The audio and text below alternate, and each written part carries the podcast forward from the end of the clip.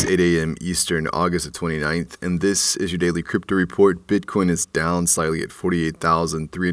Ethereum is down slightly at $3,200, and Cardano is down slightly at $2.90. Those are leaders by market cap. Top gainers in the last 24 hours Loopring up 33%. The Sandbox up 21% and Arweave up 16%. Today's episode is brought to you by the digital marketplace Ungrocery. If you ever thought about who your food comes from, Ungrocery is the place to shop. Join the food people online at ungrocery.com. Well, this week, a bug affecting older versions of an Ethereum client is causing issues in the network. The client Geth is run by some 54% of the nodes, and these nodes are running with an infrastructure bug, the possibility of double spending attacks. Ethereum Foundation security lead Martin Swende tweeted, a consensus bug hit Ethereum mainnet today, exploiting the consensus bug that was fixed in Geth version 1.10.8. Fortunately, most miners were already updated, and the correct chain is also the largest, making it canon. This bug was found in an audit of Telos EVM, the version of the Ethereum virtual machine running on the Telos blockchain.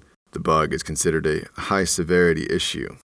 Well, the securities regulator in Ontario will prohibit the country's crypto platforms from trading the stablecoin Tether Canada is one of many countries who have been enforcing a tighter grip on exchanges in recent months. The exchanges Coinbase and Wealthsimple have been allowed into a sandbox which the Canadian Securities Administrators call an interim time limited registration framework that would allow crypto assets platforms to operate within a regulated environment with regulatory requirements tailored to the crypto asset platform's operations. The CSA is particularly keen on Bitcoin, Ether, Bitcoin Cash, and Litecoin, while expressly barring Tether.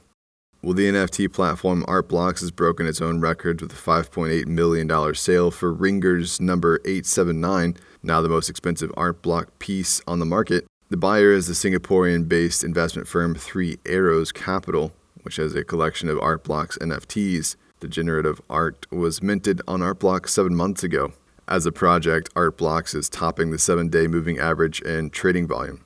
And finally, the SEC is getting a green light from a U.S. judge to collect unpaid ICO promotion fines from the 1980s Hollywood star Steven Seagal. The unpaid fines total more than $200,000. Apparently, Seagal has paid 75,000 off of an initial $300,000 fine. That's all for us today. Visit us at dailycryptoreport.io for sources and links. Find us on social media. Add us to Alexa Flash Briefing and listen to us everywhere else you podcast under Daily Crypto Report.